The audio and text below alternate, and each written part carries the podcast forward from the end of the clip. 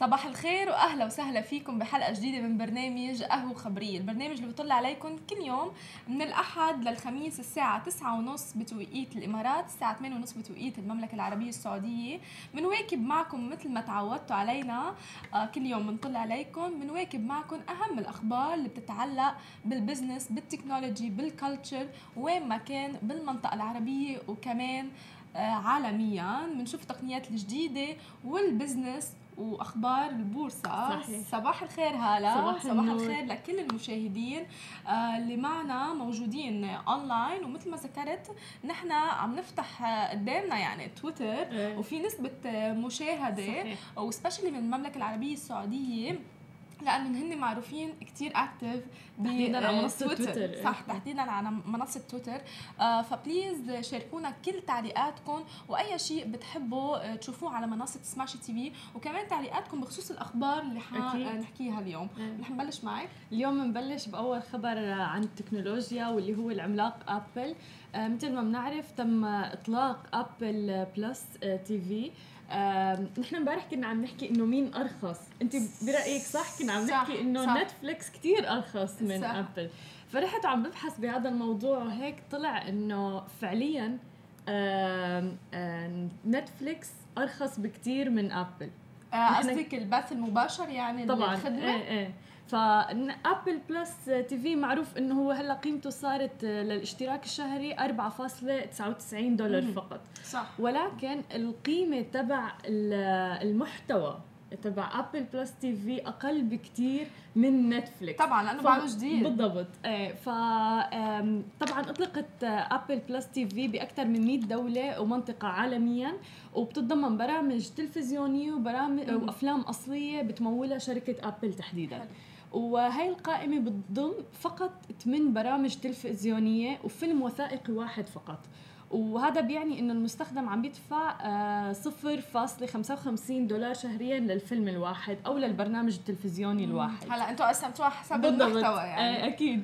فهلا نتفليكس طبعاً نتفليكس صار له زمان صح. كمان بالسوق يعتبر لنكون الواحد منصف شوي، بس نتفليكس بتتضمن ألف وثلاثمئة وستة وعشرين برنامج تلفزيوني، حوالي خمسة آلاف فيلم مقابل اثنا عشر فاصلة تسعة وتسعين دولار شهريا. فإذا بنقسمها على هذا المحتوى بتكون أقل من بكتير. فالمستخدم هلا عم بيدفع لنتفليكس صفر فاصلة صفر صفر ثلاثة وعشرين دولار على الفيلم الواحد أو البرنامج التلفزيوني الواحد. أه. بصراحة أنا من الفضول اللي عندي امبارح اشتركت بأبل بلس تي في، كنت حابة أشوف المحتوى اللي عنده. بالضبط. فنحن بنعرف إنه جينيفر أنستون عندها مورنينج شو هنيك وضجت فيه الأخبار والسوشيال ميديا. انتبهت انه اللي عم بيعملوه ابل اللي هو انه عم بيستخدموا نفس الممثلين تقريبا لينتجوا افلام ومسلسلات. مم. فيمكن من انتاجهم. بالضبط، كله من انتاج وحصري لابل أه تحديدا. فعلا ما في كميه كبيره من المحتوى، لكن المحتوى تبع المسلسل مثلا كان حلو الى حد ما. اليوزر اكسبيرينس كانت لطيفه، بس بتوقع انه نتفليكس لسه بيتفوق بكتير على اب. هيدا من تجربتك طبعا الخاصه. بالضبط. بس بتوقع انه كمان ما بدنا نظلم لانه نتفليكس صار له زمان، فبالتالي خاضوا اوريدي بمرحله التجارب وكل شيء من اوائل، وبل ما هو اول خدمه بث عندها الاشتراك نتفليكس، وبعدين اجوا هلا ديزني، هلا ابل، كله حتى ستارز بلاي عم يعمل شغل حلو بالمنطقه بالضبط. العربيه. صحيح. وعنده محتوى يعني عم يشتري كمان محتوى عالمي ما بتلاقيه على نتفليكس بنفس الوقت. بالضبط. فكتير مهم هذا هذا الشيء. فاستغربت شوي من الموضوع لأنه الأرقام فعلا كانت ملفتة جدا. خدمة نتفليكس بتمنحك قيمة أكثر ب مئتين واثنين وأربعين مرة من خدمة أبل تي في بلس. وبهالحالة هاي صار أبل تي في بلس طبعا بوقتنا الحالي، بعدين أكيد رح يزيدوا المحتوى كتير، أغلى بمقدار ستة وعشرين مرة من نتفليكس. أه. بس نتفليكس حاليا صار عندها مئة وستين مليون مشترك حول العالم. يعني طبعا انت عم تضرب طبعا مع المحتوى اللي ممكن هن يزيدوه قد ايه المشترك عم يدفع. هلا حاليا حاليا بالوقت الحالي من دون ما يزيدوا محتوى أو شيء أه. آه يعتبر أبل تي في بلس أغلى ب ستة وعشرين مرة من نتفليكس. أه. آه ولكن خلينا نشوف شو ممكن يضيفوا محتوى، آه مين هن الممثلين اللي رح يعني يعني يستثمروا فيهم ويصيروا ينجوا، وبعدين الواحد بيقدر يقارن مع انه اول ما حدا يشوف يعني أربعة فاصلة دولار صح مغري جدا لشهر مقارنة ب اثنعش. بس إذا بدنا نقسمه ونعمل على المحتوى لا حنعرف إنه نتفليكس أوفر من غيرها. إذا الواحد بده يفكر لأبعد من هيك على المحتوى اللي هي بتقدمه، وأكيد منافسة كتير كبيرة واللي حنشوفها بعد أكتر وأكتر. وحتى في منصات كمان بتعرض محتوى هندي وعندها شغل كتير مهم هون بالمنطقة العربية بالضبط. فكمان هذه منافسة لكل هول المنصات بشكل عام، لأنه شريحة كبيرة كمان عندنا بالمجتمع وتحديدا بدولة الإمارات.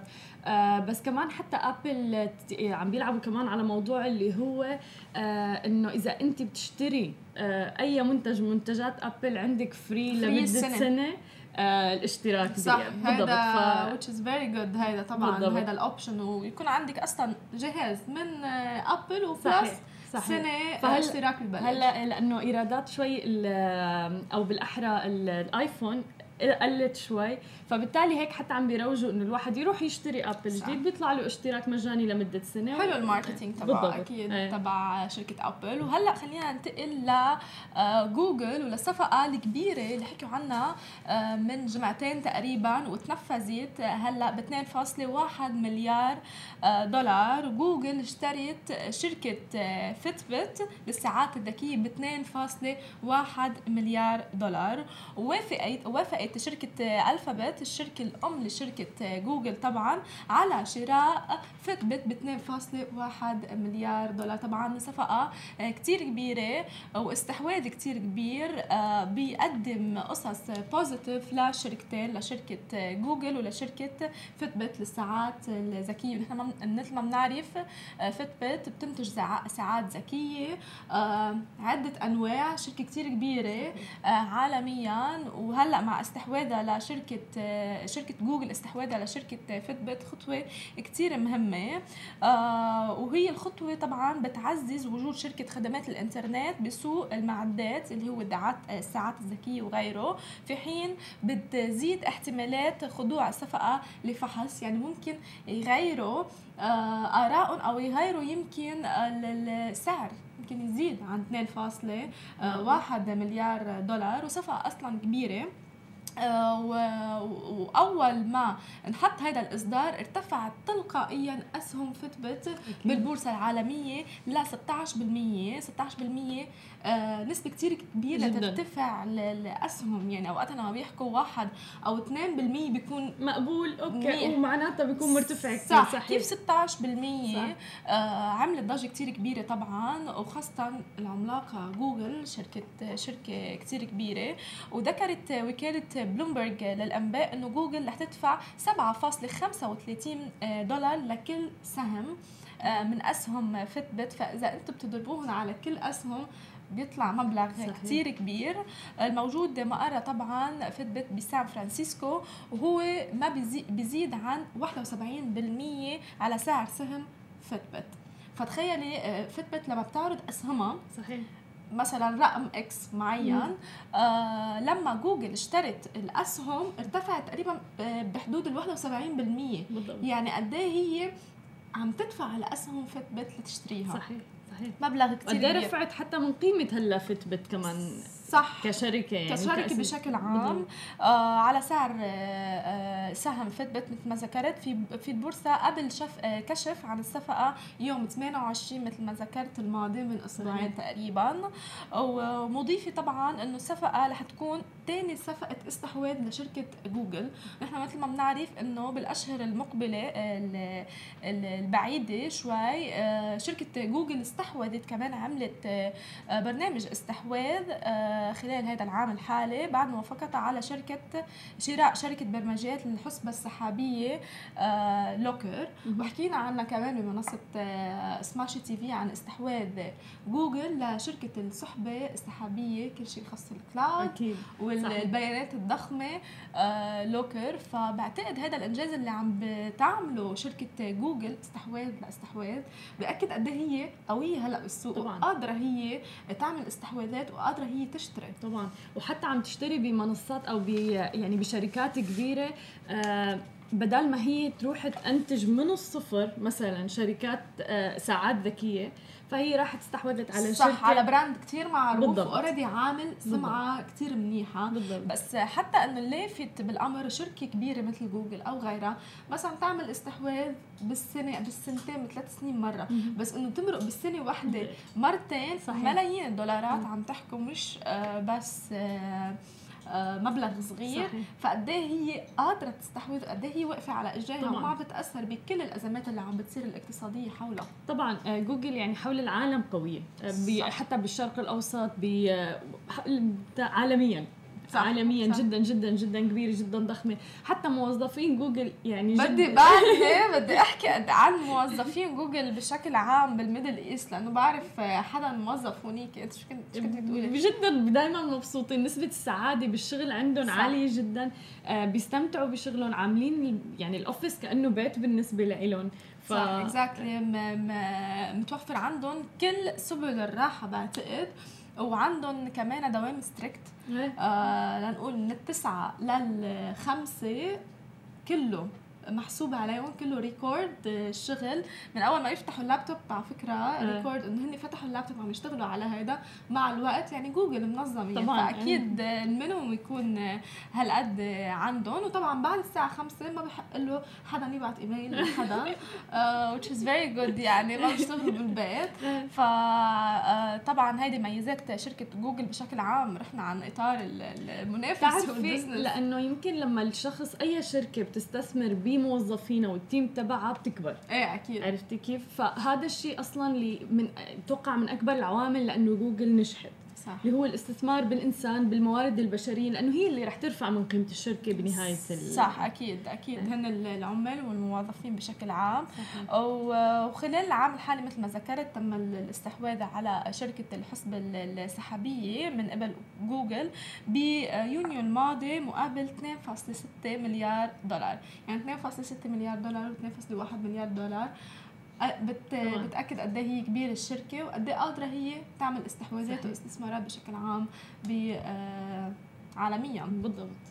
آه هلا بننتقل للخبر الثاني معي اللي هو تدشين مشروع الهوية الإعلامية المرئية بدولة الإمارات.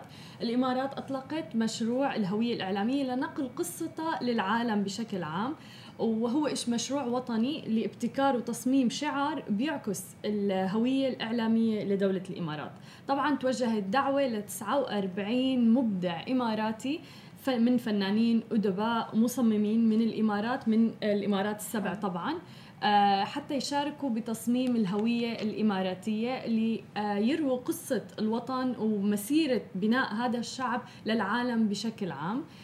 والفكرة منها تسليط الضوء على ثقافة اللامستحيل اللي نحن متعودين عليها بدولة الإمارات وإنها بلد الفرص.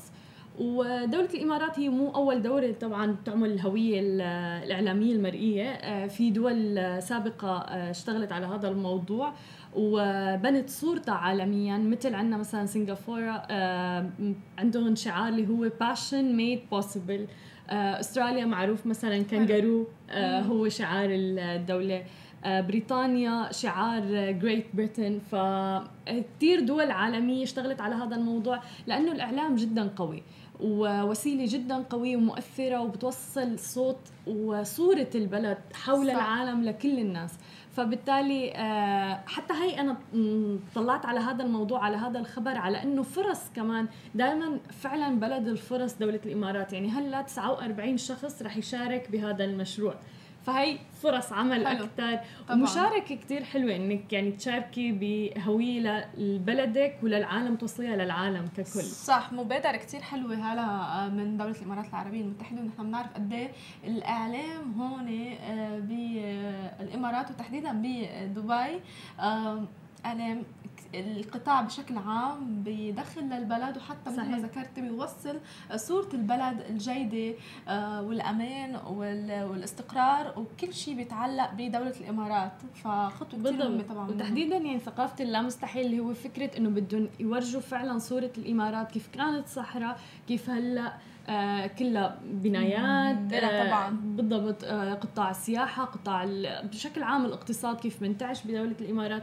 فبالتالي بدون يحاولوا يوصلوا هاي الصورة للعالم صح. هيدي دائما كانت طبعا رسالة ورؤية صاحب السمو الشيخ الله يرحمه زايد آه اللي كان هو عنده أمل طبعا بالإمارات العربية المتحدة تكون كلها أبنية وكلها العالم عم تحكي عنا وعن دبي والعالم من برا عم تجي تقصد تزور الإمارات بشكل عام. وطبعا بعدهم ماشيين على هذا الخطة وبعدهم عم بيحققوا هذه الرؤية ليومنا هيدا. صحيح.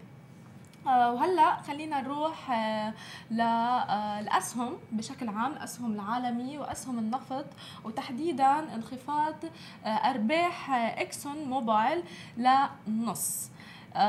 فإكسون موبيل اللي هو عبارة عن شركة نفط هالة أمريكية معروفة كتير وخسرت تقريبا أرباح للنصف، يعني هيدا ضجت فيها كل الوسائل خاصة بأمريكا لينزل مثل شركة نفط عالمية هالقد أرباحها للنص، يعني كارثة. صحيح طبعا، لأنه هي بتزعزي مش بس تكون الشركة بشكل عام، بتزعزي كمان الدولة م- لأنه هي إذا بتعتمد على النفط أو غيرها. هلا بأمريكا أكيد ما بيعت... ما بيعتمدوا على قطاع النفط، هن بيستوردوا نفط بس كمان لحد ذاتها هيدي خسارة كتير كبيرة للدولة ولا الشركة. وانخفضت أرباح إكسون موبيل بالربع الثالث من العام للنصف تقريبا، اللي تضررت بأساس من تراجع أسعار النفط. ونحن بنعرف إنه تراجعت شوي أسعار النفط مع كل القصص اللي صارت نيجاتيف، وحتى بتتأثر وقت اللي صار الإرهاب على صحيح على شركة النفط أرامكو تأثر دغري سعر النفط نزل رجع ارتفع، وهذا طبعا بيأثر للشركات العالمية لأنه معروف السعودية هي اللي بتنض... بتصدر م- النفط الخام لكل الدول بشكل عام. ومثل ما ذكرت تراجعت أسهم الشركة بفعل طبعا تراجع أسعار النفط بشكل عام، وأرباح الشركة تراجعت الأمريكية لإنتاج النفط ب ثلاثة فاصلة سبعة عشر مليار دولار لما يساوي تقريبا خمسة وسبعين سنتا للسهم في الربع الثالث من العام. مبلغ ضخم جدا، مبلغ كتير ضخم أكيد. وكمان ل ستة فاصلة أربعة وعشرين مليار دولار أو واحد فاصلة ستة وأربعين دولار للسهم قبل عام، إذا بدنا نقارن بين العام الماضي وهذا العام. وهذا طبعا أدى لخسارة تقريبا نصف أرباحها للشركة النفطية الأمريكية المعروفة. وزاد إنتاج إكسون موبيل من المكافئ النفطية نحو ثلاثة بالمئة، يعني ثلاثة فاصلة تسعة وثمانين مليون برميل يوميا. آه بنفس الوقت زاد الطلب وخسرت آه الشركة. هدول كان طبعا أسهم آه الشركة والتداول اللي صار ببورصة نيويورك آه هذا الأسبوع. رح نروح بريك ورح نرجع بعد شوي معكم بأخبارنا آه الفريش. ورجعنا بخبر جديد كمان من جوجل، ولكن هذا خبر للمستخدمين تبعون جوجل اللي هو تحديدا خرائط جوجل مابس اللي بنستخدمها كتير. آه بتطلق خاصية لحماية آه خصوصية المستخدمين. بتوقع هاي الخاصية كان في ناس كتير عم ينتظروها، واللي هي خاصية عدم التتبع. يعني آه جوجل ما عاد فيه يتبع وين انت رايحة وين انت جاية، فيك انك تبحثي عن آه اماكن اللي حابة تزوريها وتشوفيها من دون ما يحفظها جوجل بمحرك البحث تبعه. آه حلو بالضبط. فهي بتمنع إيصال البيانات رحلات الركاب لمحرك البحث جوجل. وطبعا معروف جوجل مابس هو من أكثر التطبيقات يمكن المستخدمة، آه بتوقع نمبر ون يعني، اللي بعتمد عليها مو بس السائقين، حتى نحن لما منسافر وبدنا نمشي، أو حتى بالبلد لما بدك تمشي من مكان لمكان. أنا بستخدم صح. جوجل مابس. أنا طبعاً جداً سيئة بالدايركشنز، جداً بالاتجاهات، فيعني ما بشيله من إيدي جوجل مابس.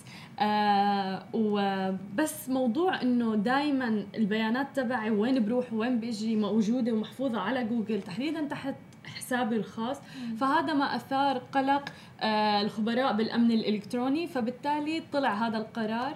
آه ما بعرف إذا بتصير معك مري، آه أنا كتير مرات إنه بروح على نفس المكان فبيجي بيحكي لي إنه جوجل بيبعت لي إنه is this your work، إنه مشان تسيفي على آه إنه مكان ايه الشغل صح هذا صح. أو مثلا بيحكي لي إنه إنه جيم أو كذا، بضل فايا بخوف الخبر وأصلا بيعمل مشاكل لبعدين.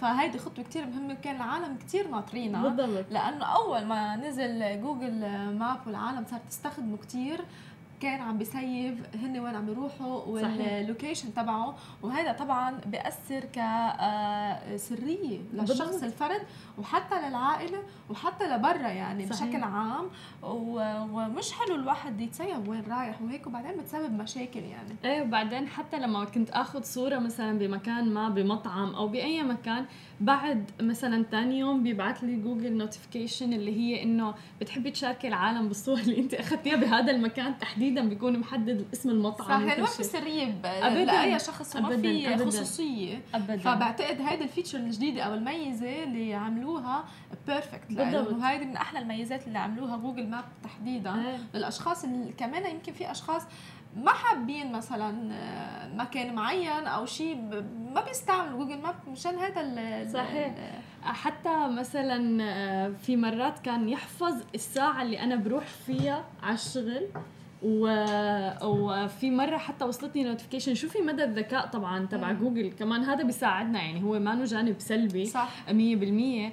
مثلا انه انه في ترافيك, في زحمه على الطريق, انه بدك تروحي على شغلك, هو بيعرف انه هذا شغلي اوكي, فانا لا وقتها عن جد خفت يعني انه بعدين يعني صح. فعلا في اختراق للخصوصيه كامل. بس هلا هي الميزه موجوده باندرويد اوريدي, فيهم يجربوها العالم. باي او اس لسه ما نزل, بس بيعملوا ابديت يعني للابليكيشن, آه وهي خيار على الجنب, انت ما يكون موجود صورتك او صورة الحساب آه هو طبعاً. خيار يعني انا آه فيني اتركها ايه طبعا آه طبعا آه ولو اكيد ما لسه بدهم ما شالوها كومبليتلي لا لا ما شالوها كومبليتلي آه بس طبعا لما بتفعلوا هاي الميزه رح تفقدوا خصوصيه مثلا الاعلانات المخصصه بالنسبه لكم, فبالتالي ما رح توصلكم هاي الاعلانات عن انه آه لانه تحديدا انت لما بتبحثي بجوجل مابس مباشره على محرك البحث جوجل بتصير تطلع لك الاعلانات اللي انت بحثتي عنها, فبالتالي هي كلها مثلا رح تروح رح تقل هاي المو... الاعلانات آه المواقع اللي زرتوها اخر شيء, فما رح توصلك هذا النوع من النوتيفيكيشن. بس بعتقد كثير عالم رح لحت...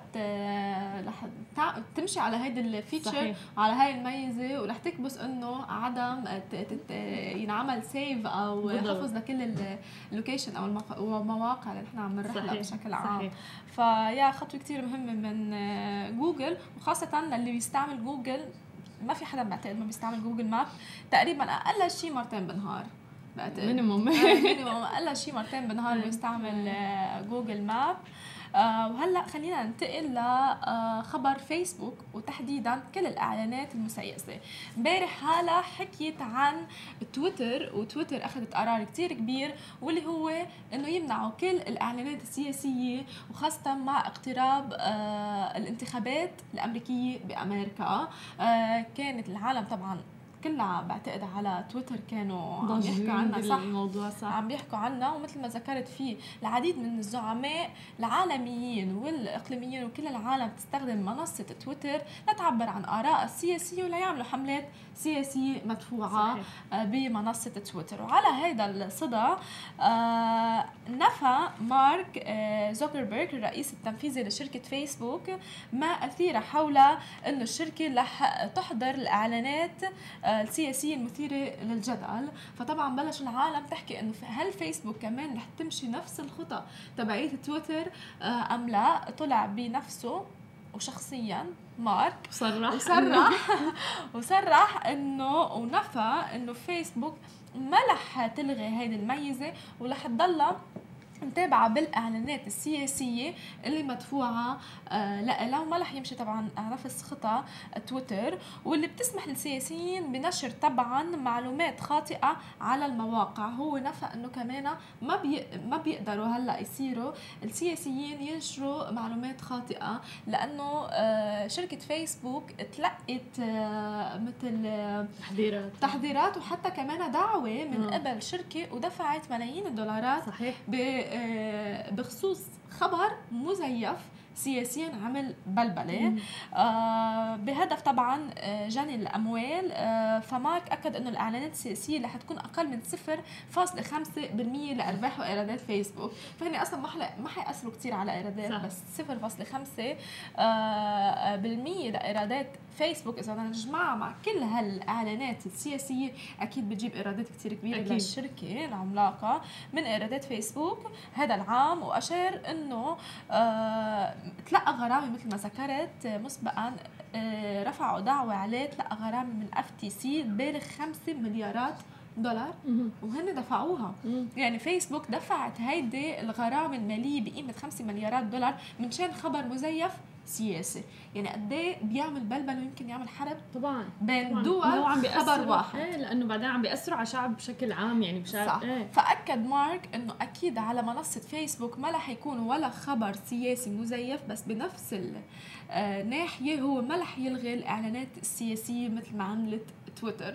وهذا بعتقد صار في كومبيتيشن بين بعض، عالم شارت هيدا الفيتشر وعالم عم بتأكد انه حتضلها بهيدا الفيتشر وحتضلها عامله. وطبعا مع الميز الجديد اللي حيزدوها اللي هو الاخبار إيه؟ كمان رح ترفع من استعمال فيسبوك, فيسبوك. ومنصه فيسبوك اللي حترجع شوي توقف على اجريها اذا بدنا نحكي من المين البزنس من ناحيه البزنس بشكل عام.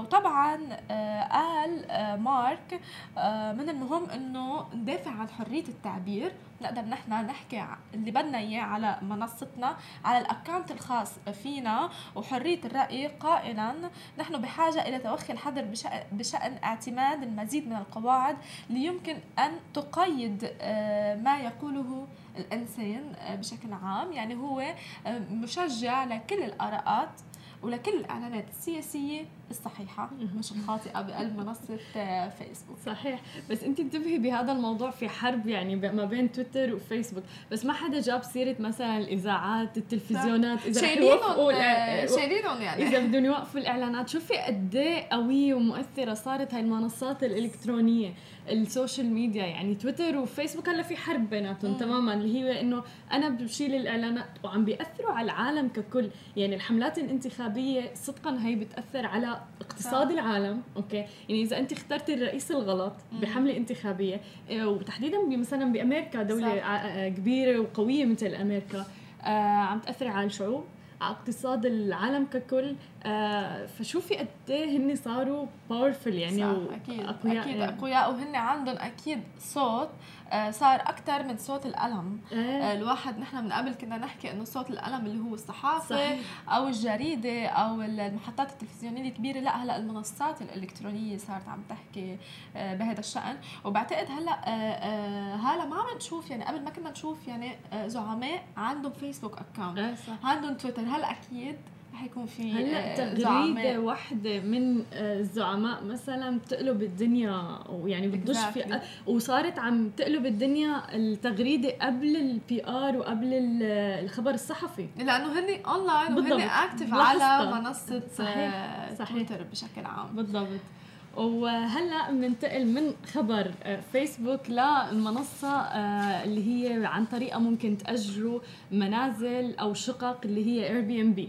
آه هاي الشركة العالمية آه قررت أن تحضر آه الحفلات عبر منصتها آه اللي هي طبعاً Airbnb آه ممكن حول العالم موجودة. ممكن تحجزي شقق عن طريقة أو منازل آه لفترات قصيرة أو لفترات شوي طويلة من الزمن. آه وغالباً كمان بيكون معها مثلاً في في ناس مثلاً فيك تأجري بيت مع اللوكلز اللي بال اللي بالبيت مع أهل مع العائلة آه ممكن غرفة مثلاً تكون إلك. فبالتالي بتصير ال اكسبيرينس غير اكسبيرينس غير حتى هيدي اصلا موجوده من زمان بامريكا بس كانت شوي انه تابو او بالضبط.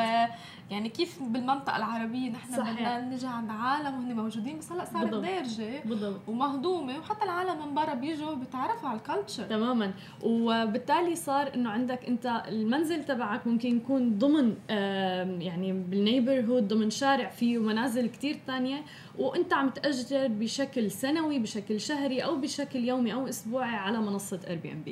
فقرروا أنه يحضروا الحفلات بهي المنصة آه لأنه صار في للأسف مقتل خمس أشخاص آه بمنزل كان في حفلة آه هالوين آه من كم يوم وصار في إطلاق نار بكاليفورنيا آه ف... بتحملوا مسؤولية بالضبط طبعا آه فبالتالي وحضر هاي الحفلة أكثر من مئة شخص بهذا البيت وصار في إطلاق نار آه وتوفى خمس أشخاص. وقال الرئيس التنفيذي لبراين لشركة Airbnb إنه رح يمنع تماماً اللي هي بيسموها الهاوس بارتيز آه إطلاقاً على منصة Airbnb, وكمان رح تعمل على تعقب والتخلص من أي سلوكيات آه مسيئة للضيوف حتى المضيفين.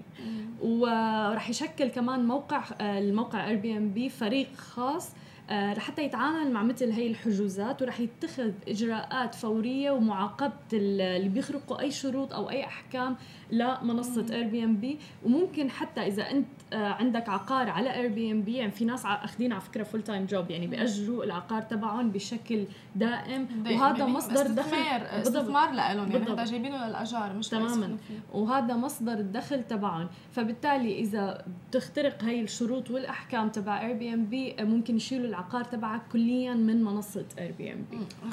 أكيد قرار كتير صائبين فيه صحيح. لأنه صار في جريمة يعني, وأكيد لما ينهوا هيدا الحفلات, وهن على فكرة بيتعاقبوا يعني أكيد. الشركة بحد ذاتها بتتعاقب من وراء هيدا الجريمة لأنه هي اللي منظمة هيدا الحفلة صحيح. وقرار مثل ما ذكرت صائب, أكيد ما رح يقلل من الإيرادات تبعية الشركة إذا شالوا هيدا الميزة صغيرة. شركة ضخمة كتير وإيراداتها جدا كبيرة, وتحديدا هلا مؤخرا عربوا الموقع صار بالعربي حلو. فصارت الناس اللي عم تستخدمه مثلا كتير في ناس من المملكة العربية السعودية صاروا يستخدموه, يجوا عن طريقه, يحجزوا عن طريق دبي صح. فحتى قلت الحجوزات بالفنادق بسبب قديه ضخمة وقوية هاي المنصة صح, المنصة الإلكترونية بالضبط. فبالتالي أكيد بدهم ياخدوا قرار هيك سريع حتى ويصرحوا بشكل سريع وينفسوا فيه بالضبط. وحتى اللي عم بيأجر يعني هو اللي ساحب اللي صاحب الاستثمار أو صاحب البيت لازم يمشي بهذا القواعد أكيد, لأنه هي هو جزء طبعا, طبعاً. من هذا المشروع يعني ربحوا من ربح الشركة والعكس صحيح صح. آه وهلا آه الخبر الأخير معنا اليوم اللي هو فيديو انتشر بالإمارات آه حكي عنه كتير, آه كان إنجاز طبعاً لشرطة دبي. هو آه رجال بيرتدي ملابس نسائية آه سرق ثلاثة ملايين درهم من خزنة بدبي, من خزنة ببيت بدبي. هيدا الهيدلاين طبعاً آه تناول كل شبكات التواصل الاجتماعي آه من هيدا اليومين, والفيديو انتشر آه كان عم يفرجي الشخص من وقت ما إجا على دبي, اللي هن طبعاً عصابة أوروبية, من وقت ما إجا على دبي لحد ما ارتدى الملابس النسائية وتنكر, وطبعاً كان حجاب, وراح سرق. وكانت طبعاً الشرطة راستيته شرطة شرطة دبي, وكشف اللواء عبد الله خليفة المري القائد العام لشرطة دبي عن جريمة سرقة حملت الكثير من المفاجآت, وكمان كان في مفاجآت بهذا السرقة لعصابة أجنبية اتخصصت بجرائم السرقة بأحد الدول الأوروبية. يعني هن لما رجعوا تحققوا طبعا معهم طلعت هي عصابة كبيرة ليكون عندها جرأة لتيجي تسرق بمدينة دبي تحديدا هون, وهن معروف قد الأمن يعني قد هي هالقد عن جد جريئة وعادة بنهار وتروح وتسرق يعني مم. هيدا أكيد بدها تكون منظمة وعصابة أكيد. كبيرة خططت وتمكنت من تنفيذ الجريمة, من سرقت من سرقة تقريبا ما يقارب أكثر من ثلاثة ملايين درهم عبارة عن ساعات ثمينة وغيرها ومبلغ من المال طبعا ومبلغ مالي من أحد الشقق السكنية بإمارة دبي. طبعا كانوا أصحاب الشقة مش موجودين بقلب البيت, مسافرين ومش موجودين بقلب الشقة, وتم عملية هيدي السرقة.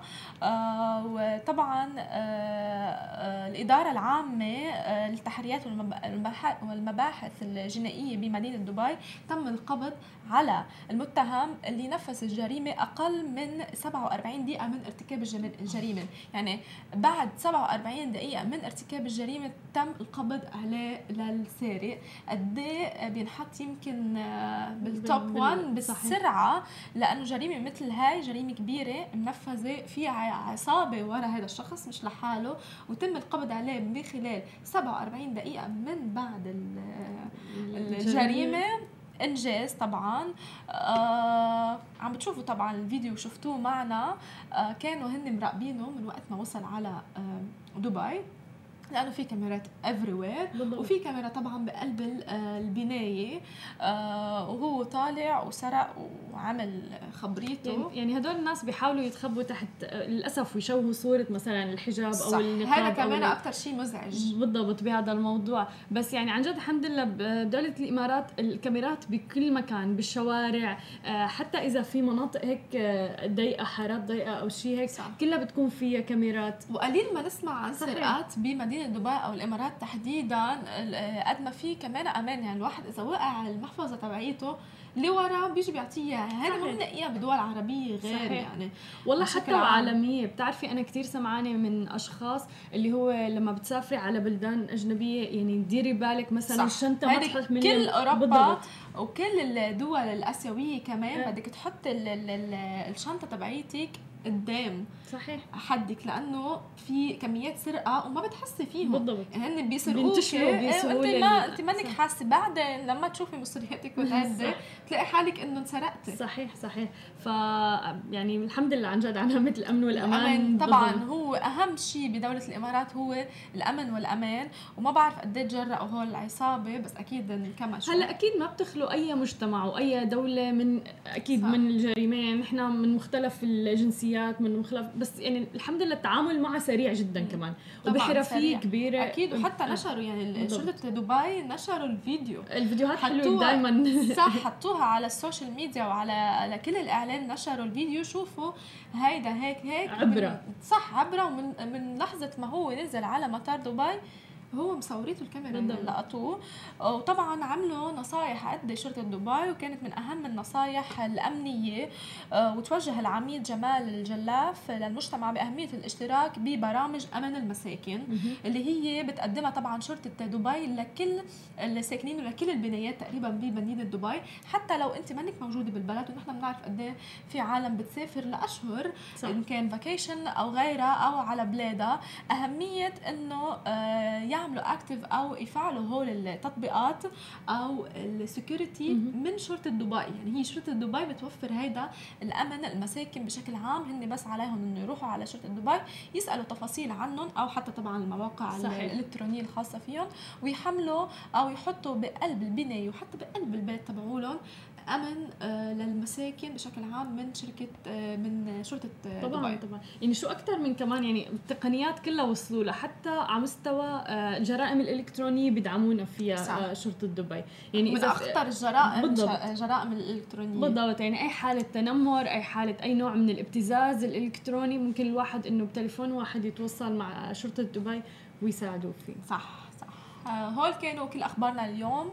آه رح نروح بريك, ومن بعد البريك معنا ضيف لسماش تي في لكل محبي الميوزك والهيب هوب. خليكن ناطرين سوربرايز. معنا ضيف جديد مميز اليوم بيج هاس. أهلا وسهلا فيك. السلام عليكم. وعليكم السلام. تحياتي الكبيرة لكم سماش تي في. آه يعني looking forward to it إن شاء الله. نحن كتير سعيدين إنك معنا اليوم. صباح الخير. أهلا وسهلا. صباح النور. نعرف إنك حتكون كتير كول cool هيك conversation لأنك أنت كتير كول. cool. والله شوفي إذا أنت بتقولي أنا كول cool يعني أنتوا كول. cool. نبدأ. مين هو بيج هاس؟ خلينا نعرف العالم. هو أكيد في كتير ناس بيعرفوه, بس يعني لنفوت بموضوع الراب والهيب هوب العربي. صح. حسان أحمد أو معروف أكثر ببيج هاس, إنسان يعشق الهيب هوب, وإنسان بدأ بالمدونة الإلكترونية ب ألفين وسبعة. بدأ بمدونة اسمها ريفولت, لأنه حبيت أتكلم عن الفن الفن اللي هو تحت الأرض, والفن اللي هو مش تجاري صح. حبيت الهيب هوب لأنه اعتقدت أنه الهيب هوب هو الفن الوحيد تقريباً آنذاك ولحديت الآن الفكرة المأخوذة عليه أنه بس يو يو حركات أي هذه. هو لا, بالعكس بدأ في أمريكا في أوائل السبعينات كصوت للناس اللي ما عندها صوت. هذا هو, هو رسالة هو رسالة رسالة صح. أكتر من أي فن راب. صح. فهو هذا هو. وبعدين الناس اللي ما يعرفوا إنه راب اللي هي كلمة راب بالإنجليزي يعني rhythm and poetry يعني شعر وإيقاع, فهي اللهم شعر ولكن فيها إيقاع. آه وهذا اللي جذبني صراحة للهيب هوب, وداعم كبير لحركة الراب العربي. حلو. آه طب برأيك شو الأشياء اللي بتشوفها مفقودة بالراب بالمنطقة العربية خصيصاً؟ نحن نعرف ما في كتير مم. رابرز هون آه بالدول العربية أو بيقدموا محتوى عربي. آه برأيك شو اللي ناقصهم؟ سؤال جداً كويس صراحة. تبغي صراحة صراحة هي شوية يكون في شوية authenticity، يكون في شوية أصالة في الموضوع، مم. أنك تكون أصيل وحقيقي ما تتهيأ. أي نعم هو الهيب هوب بدأ في أمريكا، ف بس ما تتكلم عن الايست سايد والويست سايد وحركات ايادي، صح؟ كون حقيقي، اعكس واقع موجود انت في بلدك او مدينتك او حيك، يعني اعكس هذا الواقع. واقعنا في العالم العربي في عندك اشياء سياسيه، اجتماعيه، اقتصاديه، كل يوم عندنا شيء جديد عم يطلع اكثر من غير برا. مشكله الراب العربي انه بدا سياسي شوي، يمكن لانه المنطقه كلها في مشاكل سياسيه، فالناس افتكروا انه خلاص هذا الراب العربي خلاص كده، يعني دوش يعني ثقيل شوي، ما في كثير صدامي. ايوه، فاللي بيصير الان في شويه فن، صار في خليجي هيب هوب، صار في شويه آه شويه انبساط للراب، ولكن هذا لا يمنع انه كمان انه الهيب هوب تعطي رساله، ولكن بطريقه شويه تكون حلوة حتى للسمع. طيب شو أحلى المواضيع اللي بيطرحوها وأنت شخصيا رأيك فيها بالهيب هوب؟ واو، هذا سؤال جدا رهيب. انا شخصيا كحسان انا شويه احب يعني الاولد سكول فايب، اللي هو اللحن شويه البطيء. احب الشخص لما بيتكلم او بتتكلم عن يعني رحلته هو، مدينته هو.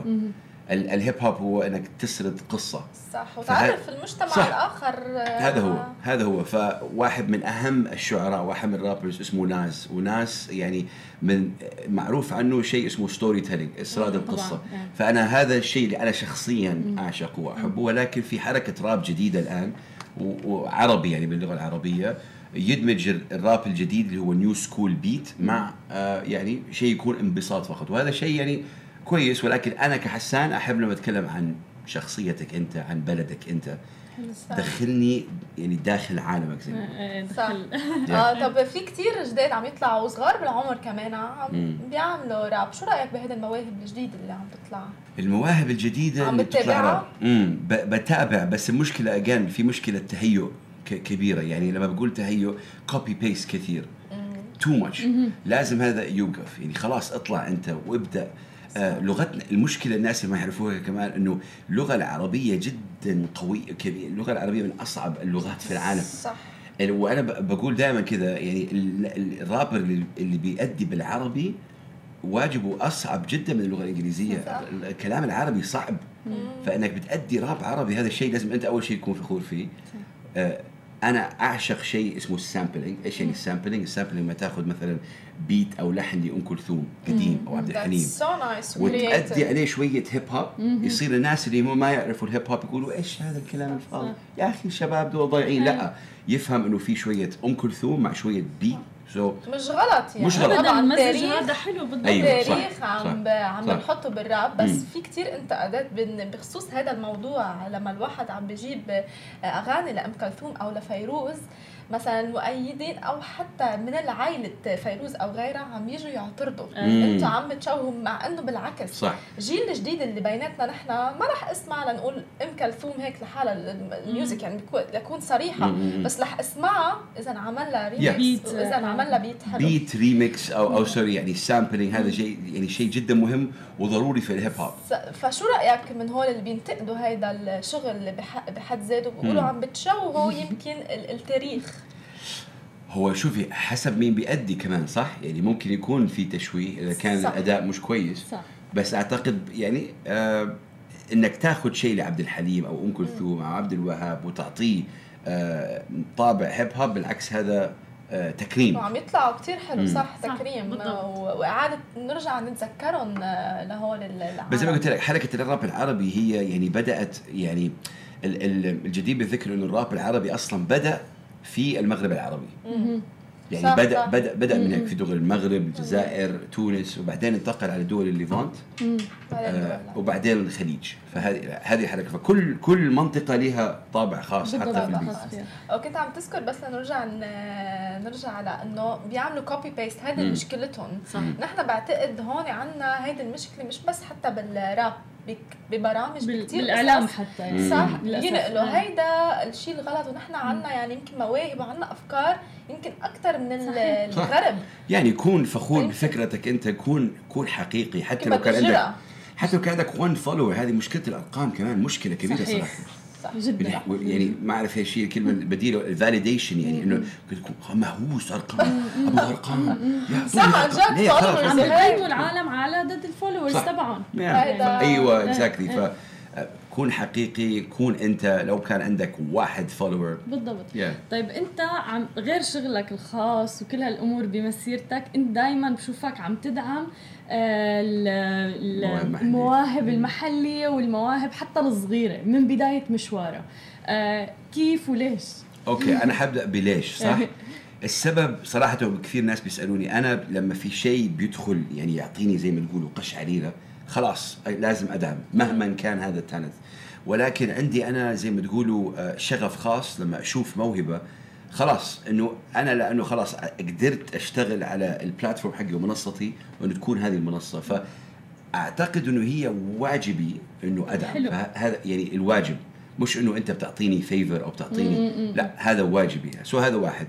أم السبب الثاني إنه أعتقد إنه نح إذا ما دعمناهم مين حيدعمهم بالضبط.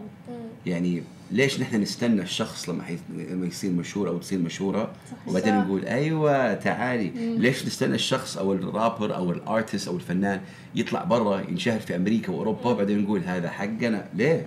يعني اشهروا من هنا صح. خليه يطلع من هنا. وهذا قليل من العالم اللي بتقول إنه أنا واجبي أدعم الآخر. أول مرة بسمعها بصراحة واجبي. وأنا صراحة يعني ما أعرف ترفع لك قبعة ما ما ما يا البندانة ما أخذ صراحة كريدت للموضوع. هذا واجبي وأنا زي ما أقول دائما خدامهم لدول الفنانين وأنا صخرة أدعس علي أطلعوا على الموضوع الثاني. فتحياتي لكل الفنانين لأنه صعب جدا الواحد يكون فنان يعني. صعب صح أكيد صعب. وعجب نتمنى لأي حدا بمختلف القطاعات هيك يدعم شخص مش يحارب لهو يوصل ويكون بالأمام وغيره وراء. هذه نقطة كمان جدا ممتازة اللي قلتيها أنت. في كثير سيلفشنس في كثير ناس بالتركيز على عليهم هم ك يمكن إعلاميين أو شيء زي كذا. ولكن لما توصل محطة أنت أو مكان معين لازم تمد إيدك تحت وتطلع. بفكروا إنه حتاخد الأضواء منهم أو شغل بس لا بالعكس كل واحد بياخد نصيبه بهالدنيا وكل واحد بياخد. للأسف في ناس بتفكر يمكن إنه القمة بتساع لمكان واحد فقط لشخص واحد فقط. فبالتالي هذا موضوع مثلا مشان هيك يمكن في كتير ناس بتنتقد أول شيء وبتحاول تحطم مو إنه تدعم. توقع إنك أنت عايش الحمد لله بسلام داخلي متصالح مع ذاتك مشان هيك عم تدعم هدول الناس. حلو حلو عنوان كتاب هذا. بدي أقول لك حلو شاعر. كلمة ليس أيوة شاعر يا جماعة الخير في موهبة جديدة. إيه لا بس بدي أقول لك كمان بلشنا بشاعر. بيج هاس بمواضيعك أوقاتها بتتناول التوحد حالة التوحد بلشنا فيها صح. وشو الفكرة وشو الإكسبيرينس تبعيتها. والله شكرا لكم أكيد سماشي عشان أعطتونا هذه الفرصة لأنه أوكي التوحد أول شيء التوحد ليس مرضا هو طريقة تفكير. الشيء اللي حابب أقوله على سماشي هنا الآن وشيء جدا ضروري إنه بالإنجليزي هو اسمه autism disorder صح؟, صح لما ترجميها بالعربي وعشان كذا أنا ضروري جدا نقولها باللغة العربية هو اضطراب التوحد صحيح. لو زي ما أنت عارفة اضطراب يعني يقول لك الناس إنه إيش يعني مجنون. فهذه مشكلة. وكلمة توحد يعني كمان لونلي ووحيد. فال كاسم أول يعطي الناس إنه في شيء غلط. وهو أنا مش دكتور ولكن أنا أب لطفل عمره تسع سنوات وعنده توحد وهو بطلي في كل معنى كلمة. آه يعطيكم ألف عافية. وأنا اللي بشوفه إنه ليس مرضا هو طريقة تفكير يكون مختلفة. وسبحان الله سبحان الله ما في اثنين في العالم عندهم توحد نفس الشيء. يعني سبكترم كبير درجات من هنا لهناك مية وثمانين يعني. فما عندك بيل جيتس عنده توحد يعني ففي كثير ناس عندهم عندهم توحد ولكن درجات. في درجات جدا قوية وفي درجات جدا خفيفة. فأنا كمان أعتقد واجبي كأب أول وكإنسان أنه ما أحكم على الناس. هذا واحد.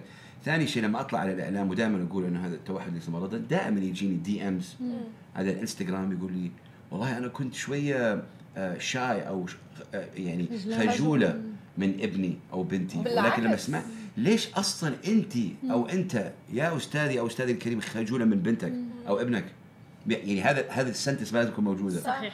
regardless of what يعني خلاص يكون عنده قدرات وذكاء أكتر من إنسان مم. عادي. ومثل ما ذكرت هي طريقة مم. تفكير. هو على هذا الموضوع بس نقطة سريعة كمان، في الت... الناس اللي عندهم توحد مش أوتوماتيكلي كمان جينيس. هو إيه. إنسان إيه. طبيعي إيه. يقول لك مثلا توحد آه هو يعني كويس رياضيات، لا لا ما ما ضروري أبدا ما ممكن ممكن يكون يعني أبدا مو كويس رياضيات، ما عادي. it's not Rain Man. فأوتيزم is not Rain Man هو الفيلم المشهور. بالعكس التوحد هو ليس مرضا، التوحد طريقة حياة، طريقة تفكير قد تكون مختلفة عن طريقة تفكيرك أنت أو أنتي، ولكن لازم نحترمهم. وفئة جدا صراحة عزيزة على قلبي، لأنه أكيد ابني عنده توحد، وفي الكثير من الناس يعني الحمد لله قدروا يغيروا تفكيرهم بس لأنه أنا بس طلعت قلت دول الكلمتين. لأنه أنت عم تلعب مع العقلية تبعهم، عم تغير، عم تعمل شفت كبير. صح. لأنه بالضبط، لأنه هن بالسبكونشس مايند بعقلهم باللاوعي إنه أنا بخجل من ابني، أنا بستحي منه. ليه؟ لا أبدا. صح. لما أنت طلعت وحكيت هذا الموضوع على العلن فكسرت كل بالضبط. حلو كتير. صح. طب إذا بدك تقول هيك نصيحة لكل الأهالي آه لطريقة التفكير أو اللي عندهم أولاد بهذا الحالة، سؤال كمان جدا مهم بحاول أجابه بطريقة شوية real أو حقيقية rather than بس أني أعطيكي آه، أوكي. أنا يعني أنا من السعودية، أنا نقلت من السعودية على الإمارات لأنه الإمارات خاصة الإمارات في عندها وعي جدا كبير بالنسبة للتوحد. فهذا التوحد نفسه آه، كلمة التوحد يعني مفهومة شوية لل... في... للناس في الإمارات. فطالب الوحي من الأهالي، إذا أنت أو أنت شفتي أنه عندكم ابن عنده توحد سووا شيء الآن، يعني اكتشفوا هذا الموضوع لما يكون صغير، ما تستنوا. المشكلة الوحيدة أنا بواجهها دائما يعني يصير ولد عمره عشرين خمسة وعشرين سنة ويقول لك خلاص حيتكلم، خلاص حي too late too late ما ما ما تهمل. صح. ابنك أو بنتك بس عشان أنت بتقول آه حيتكلم آه نحلها بعدين. لا. ابدأ صغير. صح. يعني من هو وقد ايه عمره المفروض؟ ايوه اربع خمس سنوات يعني حتى ايفن يعني قبل ثلاث سنوات انا بابني مثلا ثلاث ثلاث سنوات ونص اربع سنوات اكتشفنا انه هو عنده توحد. اكتشفنا عن طريق انه هو كان في نيرسري وكان دائما لحاله، وكانوا الاساتذه بيقولوا انه في شيء غريب فيه ولكن يعني ما اعرف، ولكن جبنا وقرانا عن الموضوع ما كنا نعرف شيء عن التوحد صراحه. قد ايه مهم التوعيه بهذا الموضوع؟ توعيه جدا مهمه. ذاتس وات ام سينج. وبعدين يعني انا مش لحالي في الموضوع، زوجتي اللي هي my one and only هي زي السولجر في الموضوع. نحن مع بعض ومنأدي هذا الشيء. آه بس أجان يعني شوية مستغرب في الموضوع لأنه it's ابنك أو بنتك أو يعني مم.